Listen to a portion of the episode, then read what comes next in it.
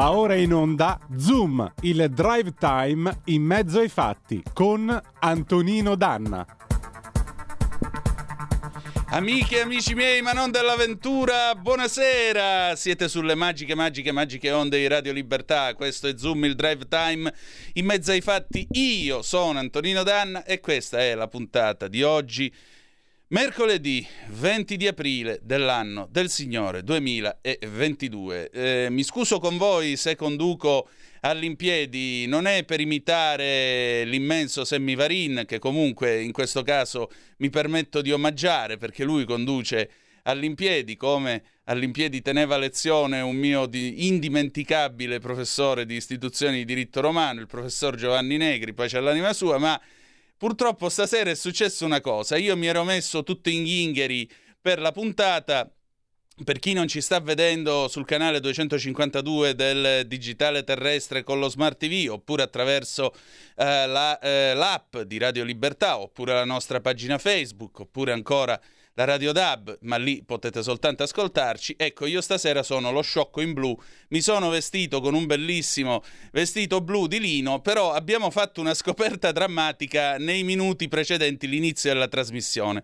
Non fa presa con il tessuto delle sedie dello studio, per cui io scivolo. Allora io non avevo assolutamente voglia di sparire nel bel mezzo della trasmissione urlando tipo Lino Banfi in quel famoso film. Potete vedere sotto di voi la città di Palermo, potete vedere l'autostrada per boom e va giù, no? Quell'episodio, qual era? Pappe Ciccia era, se non sbaglio, quando quando Paolo Villaggio va giù al volete sbrigarvi che dobbiamo partire, eccetera, eccetera. E quindi a maggior ragione io stasera, per quanto possibile, condurrò in piedi proprio per evitare di, per evitare di sparire durante la diretta, non per altro. Quindi perdonate, ma lo voglio ritenere anche un omaggio all'immenso Semmi. Allora, eh, andate su www.radiolibertà.net, cliccate su Sostienici e poi abbonati. Troverete tutte le modalità per sostenerci, troverete tutte le modalità per abbonarvi, dai semplici 8 euro della Hall of Fame mensile fino ad arrivare ai 40 euro del tutte tempestate di diamanti del livello Creator. E in particolare eh, date il sangue perché in ospedale il sangue serve sempre.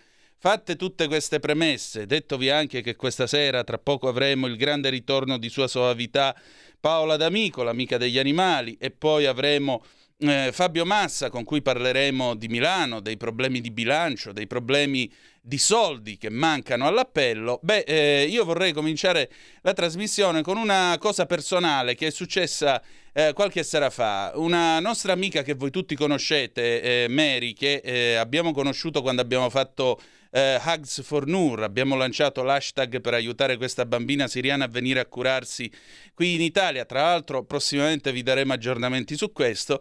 Ieri faceva questa riflessione, dice io mi rendo conto che in questa società c'è troppo odio, se si guarda i social si, si vede troppo odio. Come si può reagire nei confronti di chi odia? E allora, se permettete, io avrei una modesta proposta. La modesta proposta è fare quello che disse Richard Nixon quando si dimise e se ne andò dalla Casa Bianca. Dice ricordatevi gli altri vi possono odiare, ma non vincono fino a quando voi non cominciate a odiare loro. Allora vi autodistruggete. Vedete, l'odio è stupido perché l'odio intanto corrode, corrode chi lo porta, è uno spreco di energie incredibile perché tu anziché eh, pensare di scrivere poesie, imparare un mestiere, amare qualcuno, vivere la tua vita, no, stai lì e stai a pensare a quello Dio quanto ti odio, quanto ti odio, quanto ti odio. Quindi già è uno spreco inutile di energie. E poi è una perdita, è già una sconfitta, perché se voi non rispondete all'odio, loro hanno già perso. E sono ulteriormente stupidi nel fare tutto questo. Molto semplicemente. E allora, visto che le cose stanno così, salutando in plancia comando il nostro Federico il Meneghino Volante, abbiamo anche un pezzo che dedichiamo al tema dell'odio, che non è soltanto sui social, ma ahimè in questo povero mondo lo vediamo esplicato a ogni peso spinto. Dell'anno 2005 questo pezzo dei Jamiroquai. Give, don't give hate a chance, non date all'odio una possibilità. Fidatevi di me, DJK, e andiamo.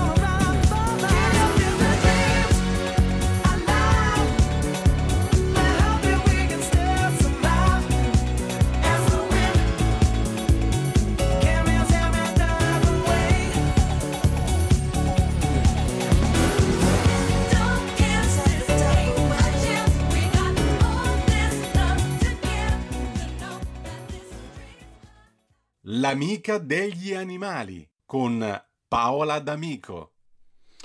E rieccoci, siete di nuovo sulle magiche, magiche, magiche onde di Radio Libertà. Questo è sempre Zoom, il drive time in mezzo ai fatti. Antonino Danna al microfono con voi. Federico, tu hai visto qualcuno ballare per caso? Assolutamente no, Antonino. Nemmeno io, quindi eh, Giorgio Mencaraglia fa la faccia disperata su sulla nostra pagina Facebook. Ma ahimè, quello che doveva succedere è successo. Era tra le cento cose da fare nella vita prima di morire. Poi oggi mi sono messo pure la camicia con i nidi d'ape. Non potevo non esimermi. E allora, signore e signori, sua soavità, Paola D'Amico, direttamente dalle colonne del Corriere della Sera. Paola, ben trovata e buonasera. Ben trovato Antonino, buonasera a tutti e a tutti. Eh, andavamo abbastanza a tempo secondo te? Molto tempo, io ballavo, oh. ma non mi avete visto. E allora la prossima volta il misfatto sarà compiuto anche assieme a te, non è che... Cioè, tu non certo. è che te la, certo. puoi, te la puoi sfangare così, abbi pazienza. Comunque. Prima, prima o poi mi, mi, paleserò. Eh beh, direi. Senti Paola, allora, stasera siamo di Upupa, è vero? Siamo, ho poca voce, scusatemi. Vai tranquilla. Questo tempo un po' ballerino ci fa perdere la voce. Siamo di Pupa, come ci ha chiesto un'ascoltatrice, mm. e ci ho girato qualche immagine, ma prima di tutto l'immagine di francobolli, perché è veramente sì. un animale mh, talmente bello da essere riprodotto sui francobolli di diversi paesi, ne ho incollati una serie 4 molto carini e come sì. pochi altri animali e infatti li stiamo mostrando vedo. Benin, Lettonia Svizzera e poi Bu sembrerebbe sì, ma, ma Urdu ce, anche, ce ne sono anche molti di più sono andate a, a furgare sul web ed è un uccello particolare mh, veramente che ha tante leggende, paese che tra, tro, vai, mh, leggende che trovi dall'antico Egitto dove era assolutamente un uccello sacro, guai ucciderla, la raffiguravano sulle tombe, sui templi, aveva una considerazione importantissima, mm. mentre invece il mondo greco-latino la considerava un essere spregevole e poi vedremo anche probabilmente perché. Poi qualcuno forse l'avrà letta, le metamorfosi di Ovidio, no? che eh mh, racconta la storia di, del re di Tracia, Tereo, che viene tramutato in un pupa quando la moglie gli serve delle pietanze cucinate perché Terrio aveva fatto una birichinata, cioè aveva stuprato la, la sorella Mamma della mia. moglie, quindi lui viene trasformato in un pupa, e la moglie in una rondine e la sorella stuprata in un usignolo. La scelta dell'upupa, spiegano gli esperti, perché probabilmente la cresta di questo uccello, vi ho girato una foto estrapolata da una videotrappola, sì indica regalità, mentre il becco molto lungo, molto appuntito, richiama la natura violenta del re, il tereo del re. Ma mm. poi viene entra, compare nella, nella commedia di Aristofane gli uccelli, addirittura come il re di tutti gli uccelli. Comunque ha veramente un'iconografia impressionante ed è un uccello che compare un po' in tutti i continenti.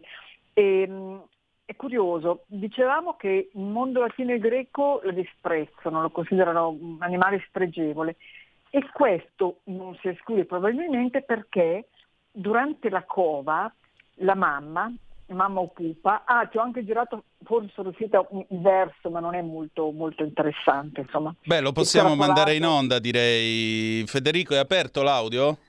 Allora Paola se ci sei lo mandiamo. Proviamo, non è un granché però. Via.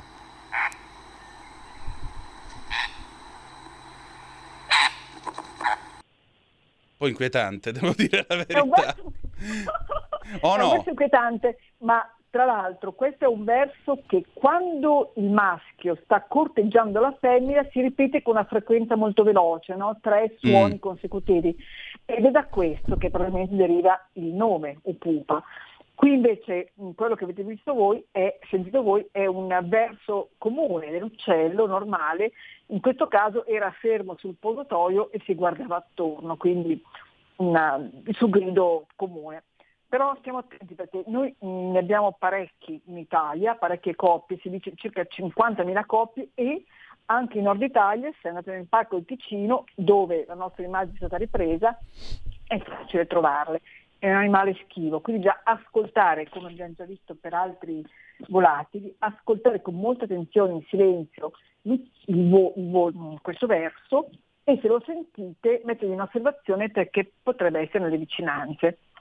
Certo. Perché dicevamo era un animale considerato spregevole, un animale considerato sporco anche, perché? Perché durante la cova appunto che è una veloce, no? dura Mm. dai 15 ai 18 giorni, molto più veloce per esempio dei piccoli di falco pellegrino e è affidata soltanto alla femmina, lei si, ehm, si sparge di, una- di un liquido nerastro da un odore nauseabondo come di carne marcia, marcescente, perché tutto il piumaggio probabilmente per tenere lontani dal nido, da sé e dai- dalle sue uova ehm, i predatori.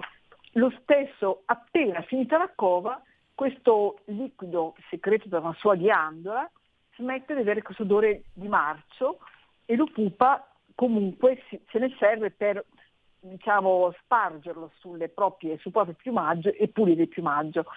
Appunto si immagina che probabilmente è proprio l'odore che mh, questo animale emana durante la cova che mh, l'ha considerato appunto eh, l'ha portato a considerare sia sporco sia appunto un animale spregevole. In realtà, se lo guardate, è veramente spettacolare. Ha ali larghi, arrotondate, con enormi, vistose striature bianche e nere, il capo con questa cresta particolare, ha un volo sfarfalleggiante, è veramente un animale mh, molto molto appariscente ed è stato spesso rappresentato anche nell'iconografia fino a quando sono arrivati animali esotici, per esempio i pappagalli, che l'hanno diciamo, scalzata perché sono ancora più appariscenti di lei. E ha una un becco molto particolare che le serve per cercare il cibo sottoterra. E le immerge questo becco e se si accorge a una, un, un tatto molto sviluppato, se percepisce che sottoterra c'è una galleria sotterranea, comincia a seguire i percorsi, a scandagliare il terreno finché trova diciamo, l'inquilino. Insomma, una specie animale- di bunker buster, come le bombe che per ora tirano i russi. Eh, esatto, esattamente. Un paragone azzeccato. È un animale che si nutre di insetti e eh, di tutto, eh. mangia grilli, grillo talpa, coleotteri, larvi, buchi, mangia veramente di tutto, a volte anche piccoli vertebrati, neonate lucertole, piccoli anfibi, uova e anche nidiaci di altri uccelli che nidificano al suolo, quindi è un animale veramente mm, particolare. Attenzione, noi in Italia siamo fortunati, ne abbiamo ancora tante coppie, ma è sempre un animale in estinzione, anche perché mancano insetti, quindi quando ci lamentiamo degli insetti ricordiamoci che via gli insetti via tantissimi animali selvatici.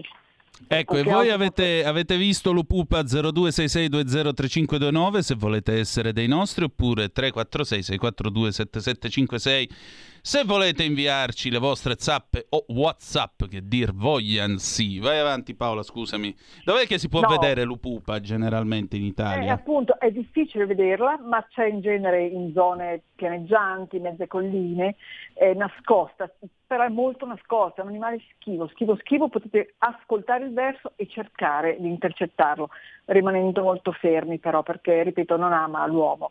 Questo animale, a differenza del falco pellegrino, che come vedete ha una telecamera ehm, sul nido e se ne impipa. Attenzione, rispetto al falco, che è sempre un animale simbolo proprio per la sua fedeltà, possiamo dire che lo pupa è monogamo ma soltanto durante la stagione riproduttiva.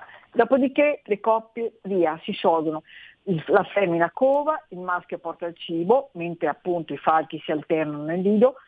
Finita eh, nati piccoli, molto velocemente, una quindicina di giorni, via. Le coppie si sciolgono e poi sono pronte per accoppiarsi con altri Ah, coppia compagni. aperta, insomma, qui. Assolutamente, coppia aperta.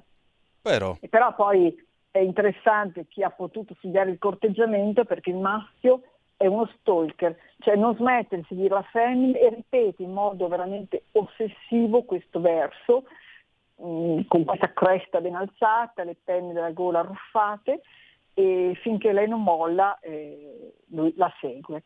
Quindi uomo ossessivo, o scusate, uomo, compagno ossessivo e poi arrivederci e tanti saluti. Tra mamma l'altro mia. il nido non si affeziona a un nido, ma basta per mh, mm, per lasciare le uova, per la cova una qualunque cavità, una bella cavità eh, protetta, eh, cova e poi addio e salute tutti.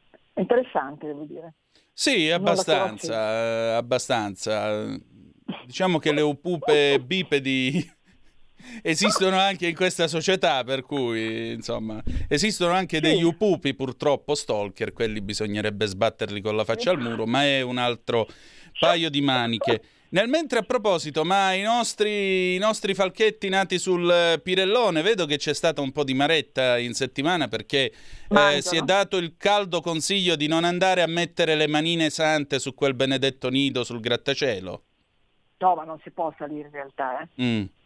Meno male. Non, non si può salire, è impossibile salire, mangiano, si nutrono, in questo caso eh, capita di vederli soli perché la mamma e il papà entrambi devono non soltanto nutrire se stessi ma procurare cibo a una famiglia che è decisamente abbastanza importante, ecco. certo. sono grossi e voraci.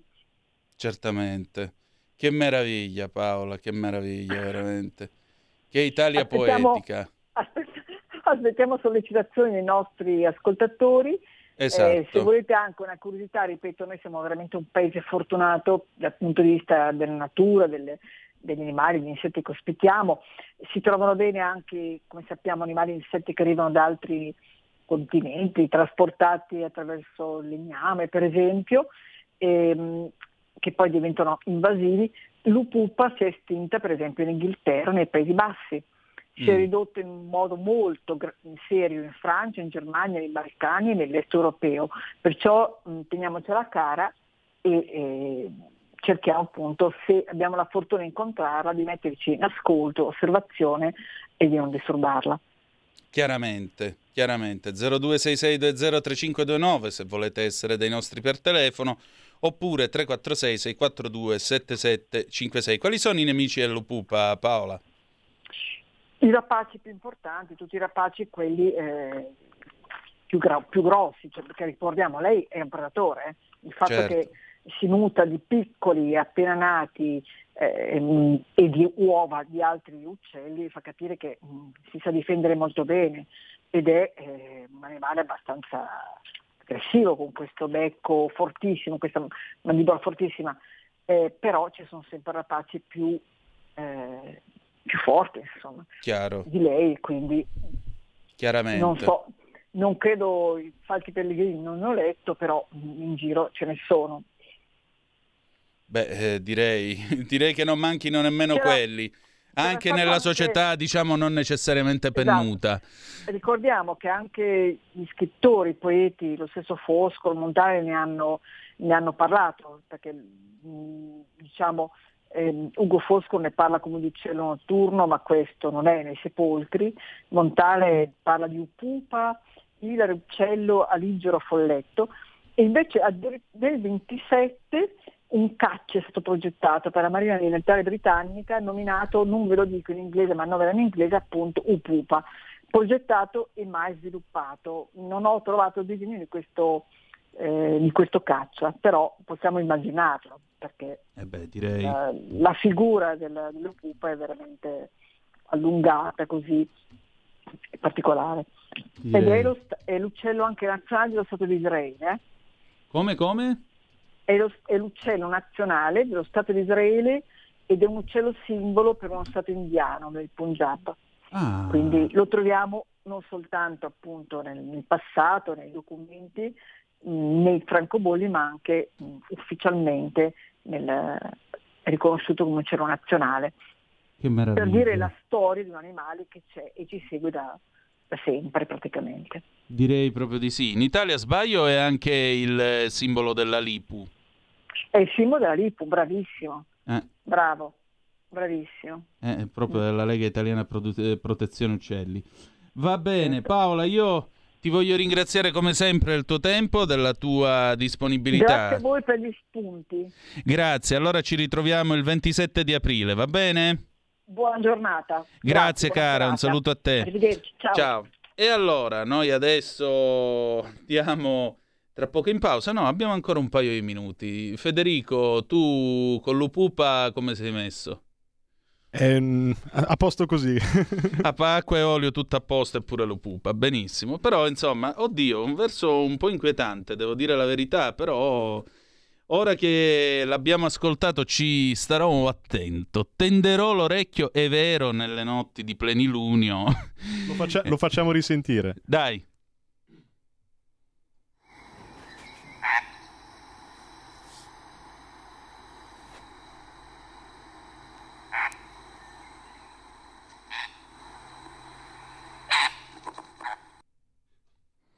Scusate, ma io preferisco il gabbiano.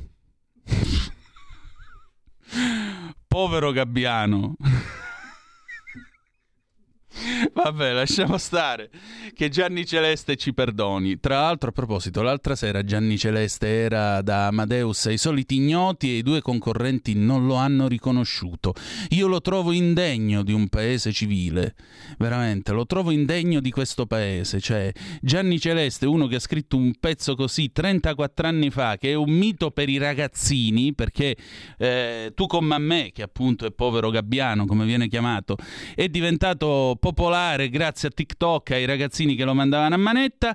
Bene, questi due, che potevano avere una cinquantina d'anni, non sono stati capaci di riconoscerlo al primo colpo, a Gianni Celeste. Vabbè, certo, un catanese che canta napoletano, in effetti, eh, può essere fuor- fuorviante, non è che uno ci va a pensare Gianni Celeste di Catania, però, buon Dio, se non riuscite manco a identificare l'autore di Tu con me, alias Povero Gabbiano, cioè, eh, ma dove volete andare, veramente? Poi andate ai quiz in tv, io non lo so, dai, te prego. Va bene, noi adesso ce ne andiamo in pausa, dopodiché sarà il momento del faccia a faccia con Fabio Massa, preceduto però da un pezzo che so che alcuni ascoltatori eh, stimeranno non poco perché degli Eli e le storie tese. Parco Sempione dall'album Studentessi del 2008. We'll be right back, a tra poco. Stai ascoltando Radio Libertà, la tua voce libera, senza filtri né censure, la tua radio.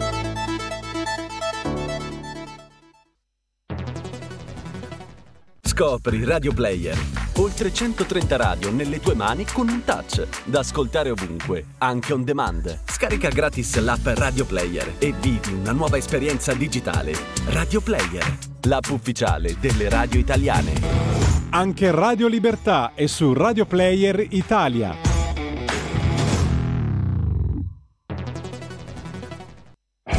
Polenta di rock. Ogni domenica Dalle 21 la musica rock. con il mic e il Pivi. Rock and roll col CH. E recordas que pulente virtuosa convenios. Stai ascoltando Radio Libertà. la tua voce libera, senza filtri né censura. La tua radio.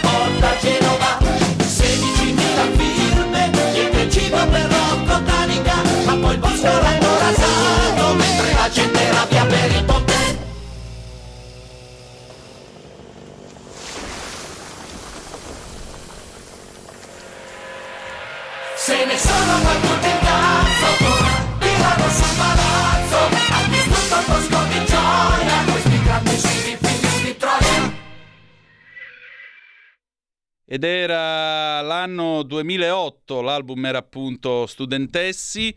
eh, di Elio e le storie tese abbiamo cercato di risolvere il problema della tenuta del mio vestito sulla sedia ma ahimè malgrado, malgrado il tentativo io non vi mostro in che razza di posizione sono seduto Sappiate che se, se dovessi scivolare e sparire mentre intervisto l'ottimo collega Fabio Massa, sappiate che come la vostra Alessandra Canale preferita vi ho voluto bene tutti. E allora salutiamo l'amico e collega Fabio Massa che ho veramente il piacere di ritrovare stasera qui a Zoom sulle magiche, magiche, magiche onde di Radio Libertà. Antonino Danna al microfono con voi. Fabio Massa è eh, giornalista responsabile della pagina Milano Italia di affaritaliani.it, gran conoscitore della New York italiana perché vi vorrei ricordare che eh, Milano, se permettete, è l'unica città con i grattacieli, quelli seri, autore di Fuga dalla città ed è autore anche di un pezzo che è uscito la settimana scorsa eh, sul foglio eh, Roma è lontana e Milano si arrabbia, ma in ballo c'è il futuro. Sala ha un problema grave di bilancio, ma il nodo decisivo per una metropoli europea sono i trasporti, un dossier. Allora, Fabio, tu sottolinei che intanto Milano ha un buco di bilancio di qualcosa come 200 milioni di euro, tanto per cominciare. Secondariamente però c'è un altro problema. Milano sta cercando di darsi giustamente una dimensione e collocazione europea anche per quanto riguarda soprattutto il trasporto pubblico locale, ma il vero problema non è tanto avere i soldi e costruire le metropolitane o prolungarle, quanto il fatto di gestirle e questo potrebbe mettere pesantemente in crisi la gloriosa ATM. O mi sbaglio? Bentornato e bentrovato. Ciao Antonino, Ciao. spero che tu non cada dalla sedia, se no potremmo... Più che altro perché se c'è un piano di sotto poi diventa complicato, diciamo così. Senti, no, battute, battute a parte, fa piacere anche a me essere tornato Sì. tuo ospite. Ehm, sì, venendo al punto, il punto è questo qua, che tutti in Italia pensano che fare le opere mh, sia la parte finale del, del- del- del discorso. Una volta che hai fatto un'autostrada, bravo, hai fatto l'autostrada, eh, tutti ti fanno gli applausi. Ma non è Certo. così, eh, perché una volta che fai un'opera poi devi gestirla e come insegnano ehm, i cantieri sulla Milano-Genova, che i milanesi tirano mortaccioni tutti, tutti- tutti i weekend eh, da qui all'estate, perché stanno in coda, alla stessa maniera eh, funzionano le metropolitane, vengono fatte le metropolitane, i prolungamenti delle metropolitane e le linee nuove, mm. però poi bisogna gestirle. Ora, eh, Milano ha un sistema eh, di metropolitane che è il più grande d'Italia, ma senza neanche eh, paragoni rispetto agli, agli, altri che hanno delle linee. Attualmente certo. Eh, ci sono quattro linee funzionanti eh, e una quinta che è partita, la M4, anche se in effetti è la, la, la, la quinta, diciamo così, e che eh, stanno, stanno, finendo di realizzare. Eh, ci sarà un prolungamento fino a Monza di una metropolitana e poi c'è la famosa, ormai famosa M6 che il Comune di Milano sta eh, progettando, ma che è già praticamente in avanzato stato di finanziamento perché lo Stato eh, trasferisce i soldi ai comuni, qua devo andare un po' nel tecnico, ma solo per certo. spiegare qual è il problema. Qua il problema è questo, che il, il, eh, lo Stato trasferisce i soldi ai comuni in due parti, no? Okay. Una parte sugli investimenti, che sono appunto il fare le metropolitane, fare le strade, fare... Eh, non eh, ristrutturare le strade, farne di nuove, ok? Fare nuove strutture sportive o altro. E poi c'è invece la parte legata al, diciamo così, al, al bilancio eh, i soldi che si usano per fare i vari servizi, per fare le varie manutenzioni, che è il bilancio, diciamo così, annuale. Mentre gli investimenti sono straordinari per loro natura, no? nel senso che un anno c'è una metropolitana, ma l'anno dopo che l'hai finita non ce l'hai più, quel finanziamento certo. lì, invece la spesa corrente è tutta spesa corrente, no? i soldi che uno spende per mangiare, per riempire il frigo, eccetera. Ora, qual è il problema? Il problema è che lo Stato sta trasferendo i soldi per gli investimenti, ma non si sta preoccupando minimamente di dire quando, come poi gestirli, eh, queste strutture che poi uno va, uno va a, a, costruire. E quindi il punto qual è? Che eh, la tempesta perfetta si sta addensando sopra, sopra, sopra, Milano, sull'azienda di trasporti, che appunto è ATM, che è azienda di trasporti eh, che più è sentita come azienda proprio milanese. Uno pensa a Milano, pensa al tranviere. No? Eh, vorrei ben dire ed è una grande gloria poi di, eh, di Milano. Ora, eh, il punto qual è? Che eh, ATM si trova in una situazione per cui per due anni, eh, nel 2020 ovviamente con la prima fase della pandemia, ma anche nel 2021 perché le restrizioni sono state pesanti, non ha avuto gli stessi incassi di sempre. E in più si trova in una situazione per cui le linee metropolitane che deve andare a gestire sono sempre di più e sempre più costose. E tutti questi soldi non è che li fabbrica, un po' li prende dei biglietti in maniera molto minoritaria rispetto al costo totale. Fate ecco, conto che l'altro... i, biglietti, i biglietti rendono tra i 250 e i 300 milioni di euro, il servizio di ATM costa un miliardo di euro. Salute. Da dove, sal- da dove saltano fuori gli altri 750 che mancano, 700 che mancano, sono, ci sono i soldi delle strisce blu, eh, i soldi delle multe, e esatto. i soldi di RC. Eh, e poi ci sono dei contributi che il comune dà eh, tutti gli anni ad ATM più aumentano le linee di ATM, più aumentano i costi di ATM, non proporzionalmente rispetto ai ricavi. Quindi è vero che ci sono più biglietti, ma non è proporzionale la cosa. Quindi insomma la cosa più si aggrava. In tutto questo c'è un altro punto che credibilmente la politica milanese che si occupa di farsi le canne davanti a Palazzo Marino, su questo non si riflette.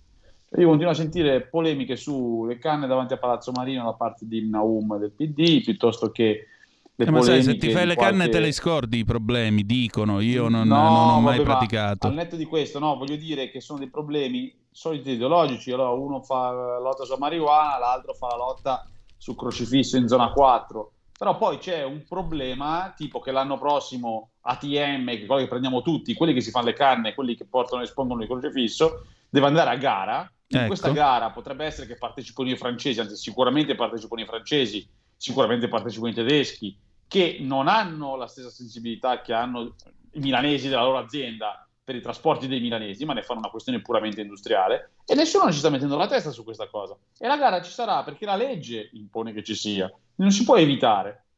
Quando poi si arriva lì e per caso ATM perde la gara perché è stata scritta male o perché non si è strutturata per tempo, che succede? Succede che poi cominciano i guai, cominciano ad essere tagliati magari gli autobus di periferia, eh, i tram che, che, che, collegano le zone un po' più disagiate dove non ci sono molta gente che, ha, che va su col biglietto e quindi sono chiaramente dei servizi in perdita. E, e ovviamente perché le logiche di un'azienda, una grande industria tedesca o francese se ne fregano di chi vive al corvetto o di chi vive allo Sadere, e giustamente anche. Vorrei anche ben dire, insomma, la grande industria del resto si interessa di spremere il più possibile, ovviamente. La famosa frase non siamo qui, siamo qui per i battelli del Reno, no? per spiegare il fatto che l'azienda statale deve dare per forza un servizio, anche se eh, dovesse essere in perdita o attraversare delle aree dove non c'è tutta quella richiesta o dove comunque non, è, eh, non, è, non sarebbe forse necessaria e così via. Eh, I famosi battelli del Reno devono continuare ad andare avanti proprio perché è un'impresa statale e deve lavorare per tutti, ma nel momento in cui appunto finisce nelle mani del privato e il privato la gestisce con le logiche al privato, esattamente di andare a fare investimenti nella zona di Corvetto, ancora più a sud, allungare, fare dire, beh certo non gliene frega c'è un altro più di punto, tanto. eh, c'è un Mm. altro punto, che eh, il governo, eh, il problema qui è che io non sono un anti-draghiano o un pro-draghiano, a me semplicemente quello che mi infastidisce è quando ti fanno vedere uno che ti, dipingono uno che eh, guarda, quello sta camminando sulle acque. Ora, per chi crede, uno solo è camminato sulle, sulle acque Esatto. e l'hanno ficcato in croce. Quindi Esatto. eh, tutti gli altri dubito che, che camminino sulle acque, in croce ci vanno magari, però non camminano sulle acque. Quindi dicevano che camminava sulle acque Monti, poi hanno detto che camminava sulle acque Conte, secondo me Uh. Difficilmente riusciva a camminare, e, e dicevano che camminava sulle acque Draghi.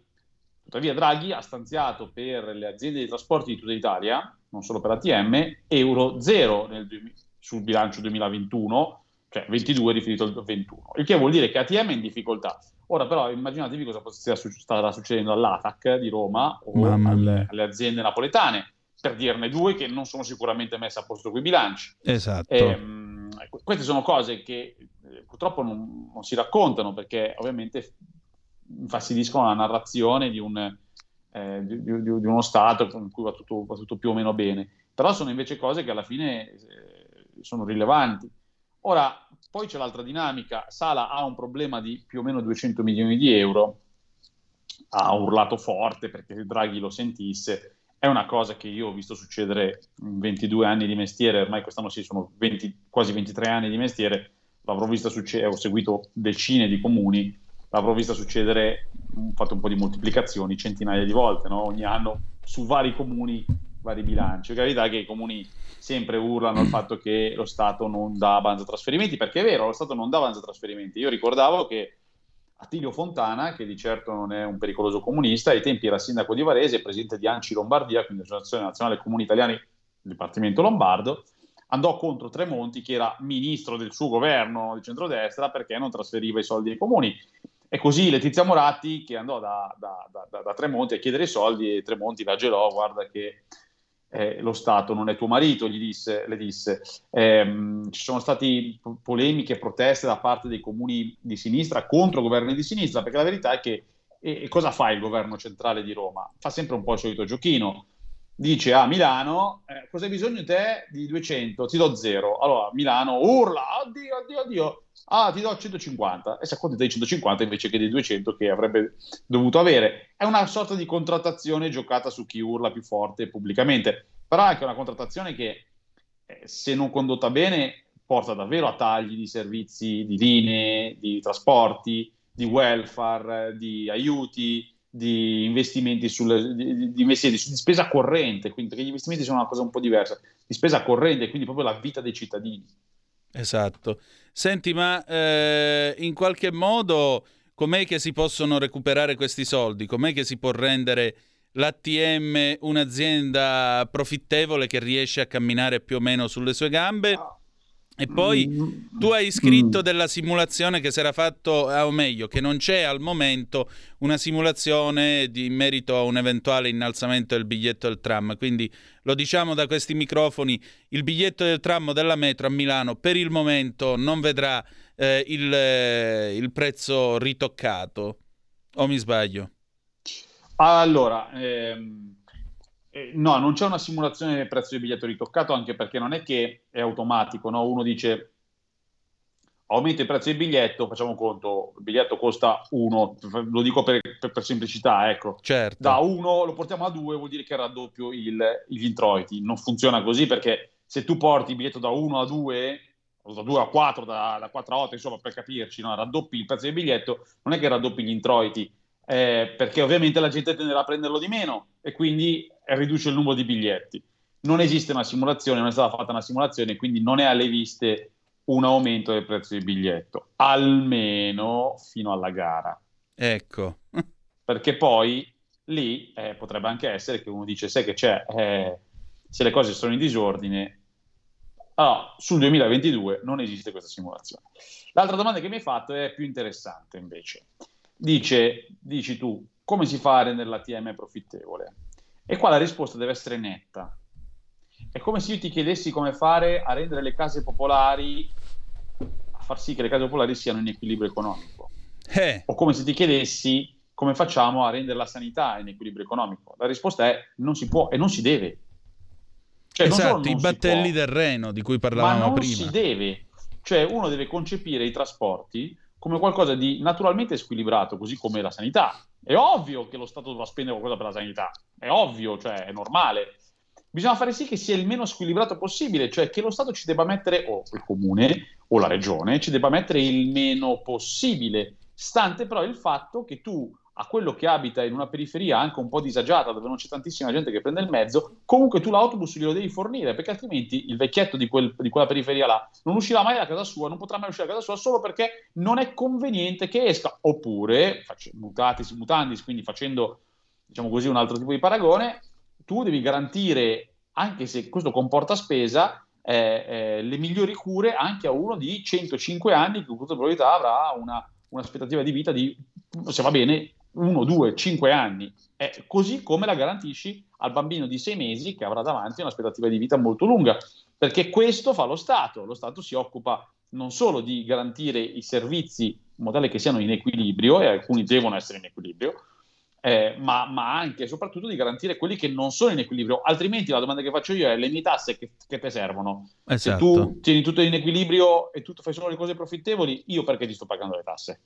Esattamente non ti pago niente. Qualcuno Perché... potrebbe dire, beh, però le ferrovie dello Stato sono state privatizzate, ora non solo vanno bene i conti, ma addirittura le ferrovie dello Stato si possono permettere di avviare servizi in Spagna, Francia, andare a gara, gestire addirittura le ferrovie greche, l'alta velocità con i pendolini, gli ETR 470, quelli che erano i Cisalpini in, in, in Grecia. Però dobbiamo anche precisare che sì, magari i conti vanno bene, però per esempio se voi volete andare col treno questa sera da Milano fino a Reggio Calabria, preparatevi a un viaggio di oltre 18 ore perché anziché fare una rotta sufficientemente veloce, questo treno parte da Torino, Milano, Genova, Pisa, Roma, Salerno, fino ad arrivare fermando praticamente praticamente ovunque a Reggio Calabria. Quando arriva è già pomeriggio ed è cotto. Quindi... Ma, non c'è, ma non c'è solo questo, però. Ecco, per fare un esempio. È una cosa è, è, importante, però il, il fatto che eh, per dello Stato sia,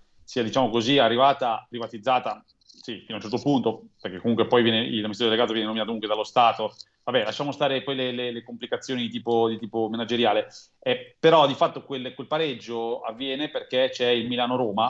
Esatto la, la, Freccia Rossa, per capirci, che ha, ha, di fatto ucciso un'altra compagnia dello Stato, ovvero l'Italia, perché que- quello, quello, quello, ha fatto. E che ci sta, perché sta nel, nel, nella logica delle, delle, delle competizioni interne. E, e, e, poi perché Ferrovie dello Stato ha basato tutto il suo asset economico sul collegamento delle grandissime città, neanche delle grandi città, perché poi le grandi città italiane sono molto piccole rispetto al resto d'Europa, quindi delle grandi città italiane sono Milano, Roma, Torino, Venezia, e Napoli. Fondamentalmente sono questi, sono questi i cinque poli. E, e però tutti, tutto il, il, trasporto di prossimità, cioè il cosiddetto TPL, cioè trasporto pubblico locale, che è quello che costa tanto, perché comunque tu l'autobus lo devi pagare, il tram devi pagarlo, e, e, e ti costa proporzionalmente molto di più di un Frecciarossa, molto di più di un eh, Frecciarossa, e, quello però lo demandi alle città. E allora è, è facile no, fare gli utili se tu prendi tutto ciò che non è profittevole e lo sganci a qualcun altro e ti tieni solo le cose profittevoli, no? Certo, è come dire che io faccio un giornale, faccio un giornale eh, il mio giornale ha una parte di approfondimenti che eh, teoricamente viene letta da meno persone, per, per, ovvie ragioni, rispetto alla parte in cui pop sulla televisione o sul, eh, sull'isola dei famosi. Eh, allora eh, uno potrebbe dedurne, vabbè, fai solamente il giornale con sopra l'isola dei famosi. Eh, sì, però il resto dell'informazione, che è quella che magari ti costa di più e ti rende di meno, se, se nessuno la fa, poi come facciamo a, a spiegare, eh, spiegare, le cose? Così come potrei dirti no, che la tua radio oggi sta facendo un approfondimento e probabilmente ti costa di più piuttosto che mandare un disco. Beh, certo. Potresti mettere un disco o cinque dischi eh, e, e, probabilmente ti renderebbe di più anche in termini di ascolto, no? Eh, però non, alla fine non stai più facendo quello per cui, per cui ti abbiamo chiesto di, di fare la radio. Esattamente. No? È uguale ai Ferrovie dello Stato. Fin quando loro fanno Torino, Milano, Venezia, Roma, Napoli, su linee che lo Stato gli ha costruito, perché lo, lo Stato gli ha costruito le reti, e ci fanno viaggiare sopra dei treni che eh, mediamente ti costano almeno un centinaio di euro, va bene, ok, hai fatto un'ottima operazione, facciamo che non ti bulli. Esatto, esattamente. Con buona pace di Andreotti che diceva che i matti sono di due categorie, quelli che si illudono di essere Napoleone e quelli che vogliono risanare il bilancio delle ferrovie dello Stato. Così sono bravo mm. pure io a farlo. Quelli che dicevano, quello che dicevano di far arrivare i treni in orario, questa è la citazione esatta. Ah, ecco, Però, eh, grazie ma... per l'integrazione, caro collega. No, la uso spesso anch'io questa frase, quindi me, me, me, me l'ho guardata. Però sì, certo, entrambe le cose sono sicuramente, sicuramente vere. Esatto. Senti Fabio, so che l'orologio ci corre appresso. Eh, io vorrei chiederti un'ultima cosa. Qual è secondo te il tema più caldo che Sala deve a tutti i costi affrontare in questo suo eh, mandato, al di là della questione dei conti e del buco di bilancio? Qual è quello che probabilmente lo consegnerà alla storia, anche in previsione delle prossime Olimpiadi e così via? Qual è il provvedimento vero che lo lascerà, che lo, che, che, che lo potrebbe far passare alla storia? Allora, mh, mm, ti rispondo, però ti direi anche che quello che ti sto per dire non è la cosa più rilevante per mm. eh, i cittadini milanesi. I cittadini milanesi vogliono certamente qualcosa che faccia rimanere la storia il sindaco che l'ha realizzata. Eh, per, però io penso che valutino molto di più eh, il fatto che c'è una città sicura o una città insicura. Ehm, ehm, e attualmente, da questo punto di vista, c'è un grosso problema eh, a Milano. Ehm, secondo me i milanesi non lo capiscono perché neanche se ne occupano di queste cose, perché non gliene, non gliene può fregare di meno di come funziona il sistema delle partecipate. Certo. Però il sistema delle partecipate è quello che ti porta l'acqua dentro casa, certo. che è una partecipata, è quella che ti fa decollare gli aerei a Linate o a Malpensa perché è una partecipata del comune, è quello che ti fornisce l'energia elettrica perché A2A è un'altra partecipata del comune. Ora, eh, gestire bene queste partecipate che sono partecipate perché il comune dovrebbe partecipare alle scelte, ecco, secondo me è una delle cose che andrebbero fatte che purtroppo non vengono fatte abbastanza, anche perché non c'è neanche abbastanza competenza per occuparsene all'interno delle strutture comunali. Detto questo ti rispondo, detto questo lungo preambolo, io penso che eh, la cosa che, eh, su cui che, che, può consegnare alla storia Sala oppure, oppure no eh, è, è, lo stadio Meazza, mm. dove lo stadio Meazza bisogna capirsi, non è eh, la questione Meazza non è dare lo stadio al Milan o all'Inter. Esatto. Se è messa così è, una, è una, una discussione idiota, perché si sta parlando di una struttura che per quanto possa essere costosa, costa 100-200 milioni di euro uno dice, oh madonna, 200 milioni di euro. Sì, ok, il bilancio del Comune di Milano è di solo sulla parte corrente 3 miliardi e mezzo di euro, solo sulla parte corrente, poi ce ne sono altri 3 miliardi e rotti di, di, di, investimenti, quindi stiamo parlando del nulla, ok? Ehm, non è quello, il problema è che il Meazza si porta dietro l'intera ristrutturazione di un quartiere che è San Siro, che è un quartiere grande, importante, con dentro centinaia di migliaia di persone. Ora, ed è un quartiere che, che va che va ripensato, deve essere ripensato perché è giusto che, che lo sia. Quindi, eh, quando si parla del Meazza, bisogna stare attenti perché non si sta parlando di una roba che interessa i tifosi, Milano e Inter finita là, ma che riguarda la vita di centinaia di migliaia di persone che lì vivono, di operatori economici. E questo pochi lo scrivono, però intorno allo, alla storia di San Siro, nell'area dell'ex Trotto, eh, ecco. eh, gli sviluppatori hanno già comprato tutto Ecco, a posto. Tutto, tutto. Vuol dire che tutte le aree sono state comprate. Stanno solo cercando di capire come devono costruirle, come devono, cosa devono realizzare. E allora io penso che un sindaco con una grande ambizione di lasciare qualcosa che eh, sopravviva nei, nei, decenni, perché poi no, no, non è che sopravvive nei secoli, nei decenni, perché tutto cambia ovviamente, però già nei decenni è, è tanta roba, eh, dovrebbe avere l'ambizione di dare a quel luogo un, qualcosa di fantastico, qualcosa di, mamma mia, qualcosa che migliori davvero la vita, la vita dei cittadini. E I sindaci di Milano hanno tutti lasciato qualcosa di grande, tutti, tutti. Letizia Moratti ha lasciato ha lasciato il, il, l'area di Gaeolenti, City Life, eh, Albertini, ah, vabbè, Albertini ha lasciato un sacco di, un sacco, un sacco di cose. Eh, addirittura andiamo indietro, Aniasi. Aniasi ci ha lasciato il Servizio Sanitario Nazionale, eh. perché Aniasi, ministro, fece il Servizio Sanitario Nazionale negli anni 70. Ecco, io penso che Sala dovrebbe, potrebbe volere, dovere, dovrebbe avere l'ambizione di lasciare qualcosa così, di quella dimensione. Sì, è proprio il caso di, di, dirlo. Una città che abbia una sistemazione di San Siro davvero in grado di segnare una svolta epocale per tutta quell'area. E effettivamente potrebbe essere il monumento finale, diciamo così, anche perché essendo il secondo mandato, Sala non è che ha il problema di pensare devo farmi rieleggere, devo fare qualcosa. Beh, beh, beh calma, alta, alta, alta. No? Di, a meno che non abbia voglia di candidarsi in regione, allora... Ah, e allora lì il discorso... Chi lo sa? Fa, eh, chi sa, lo scopriremo solo vivendo, diceva qualcuno, quindi... Fabio, io ti ringrazio del tuo tempo, grazie per essere stato con noi. Grazie a voi, grazie agli ascoltatori e grazie a te Antonino. Grazie, un abbraccio, buona Ciao. serata, ciao. E allora noi ringraziamo il nostro Fabio Massa per le sue parole e ce ne andiamo quieti quieti in pausa, dopodiché torniamo con un magnifico pezzo del 1979 cantato da una mia corregionale Loredana Bertè e la luna bussò, eh sì che ha bussato, we'll be right back, a tra poco.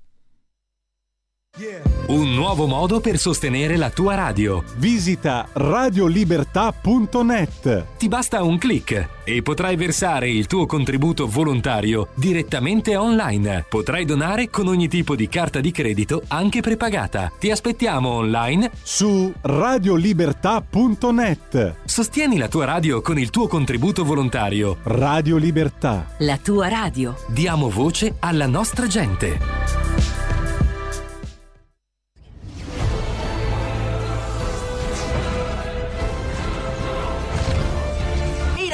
Sono Spider-Man. Quale migliore modo di se non andare al cinema a vedere il vostro supereroe preferito? Vi aspettiamo! Andate al cinema! Portate i vostri figli! Un film per grandi e piccini! Con, con Movie Time! La magia del cinema! Con Vincent! Wow!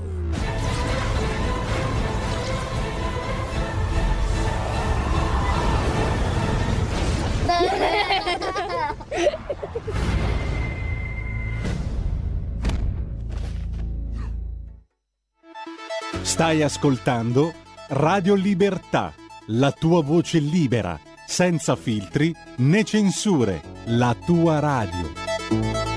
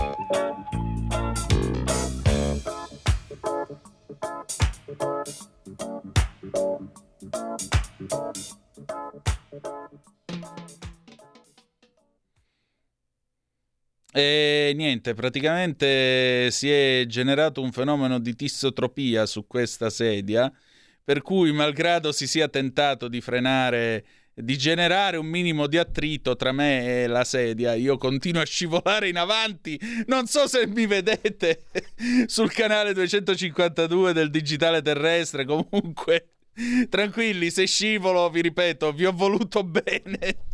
Ma proprio tanto! E allora siete sempre sulle magiche, magiche, magiche onde di Radio Libertà. Questo è sempre Zoom, il drive time in mezzo ai fatti.